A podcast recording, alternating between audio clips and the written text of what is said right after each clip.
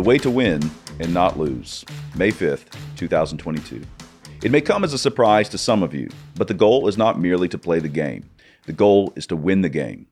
Now, as soon as somebody starts talking of winning, a sweet enough Christian, one who has unwittingly drunk too much of the egalitarian Kool Aid, will say that winning is prideful, selfish, and we're not to win, just have fun and whatnot. So, just in case someone is drifting toward the ditch of handing out silver medals to all participants, I advance the godly reasoning of the apostle himself.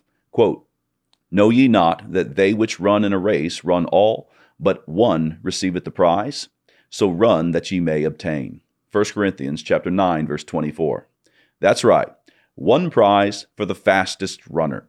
The rest of you can cry it out on the walk home if you must. But chin up. Your mother, in whom that unconditional love runs deep like the waters of the Mississippi, will still cook you up something for dinner. I'm sure of it. There is no way around it. Saul and David have been in a pitched battle. Saul has hunted him for some time, and thus far David has evaded him. But for chapters now, it has become clear that God Himself is putting Saul down and raising David up. Hannah told us back in chapter 2 that this was going to happen. Quote, The Lord killeth and maketh alive. He bringeth low and lifteth up. 1 Samuel chapter 2 verse 6 and 7. And that passage underscores that all of the everybody gets a trophying going on is a lie from the pit. That mindset runs contrary to God's decrees. It runs contrary to God's plan and providence. In this life, there are winners and losers, and the point applies to more than Little League Baseball. Today we cover two chapters 1 Samuel chapter 29 and chapter 30. The text, a summary. We left off with Saul and some of his men departing the witch's house in Endor by night. Saul knew that he and his sons would die in battle when the sun rose the next day. But when chapter 29 opens, we have flashed back a few days prior. David is with Achish and the Philistines at Aphek. They're gearing up to head northwest, where they will set up for the battle at Shunem. But the Philistines smell something fishy and force Achish to send David and his men away. They had heard of what this warrior could do, killing his 10,000. David treks south with his men to Ziklag, where they discover that the Amalekites had raided, burned their city, and kidnapped their wives and children. David was greatly distressed, for the people spoke of stoning him. Chapter 30, verse 6. But David encouraged himself in the Lord his God. Note that this is different from trying to encourage yourself outside of the Lord your God. That would be attempting an impossibility. Moreover, this is a very different thing than despairing yourself in the Lord your God. That is a different kind of impossibility. David did neither.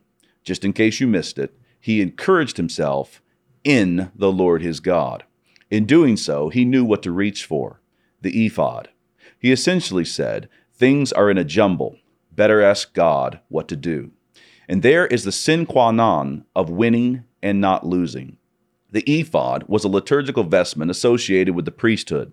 Priests intercede, priests pray, and David sought the face of the Lord like a priest when things went haywire.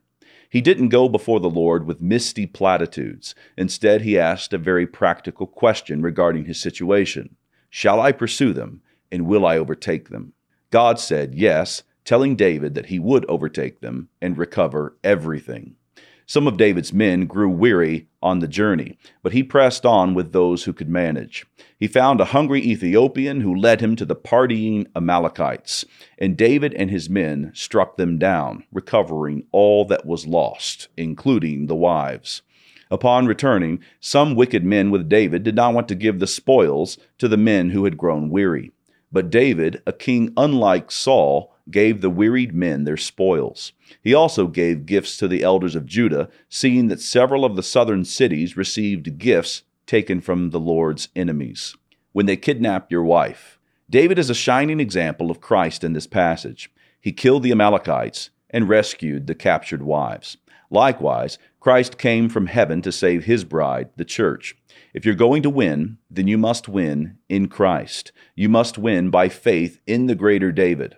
All of your hard work, practice, and sacrifices are dust in the wind without him. Quote, Except the Lord build the house, they labor in vain that build it. Except the Lord keep the city, the watchman waketh but in vain.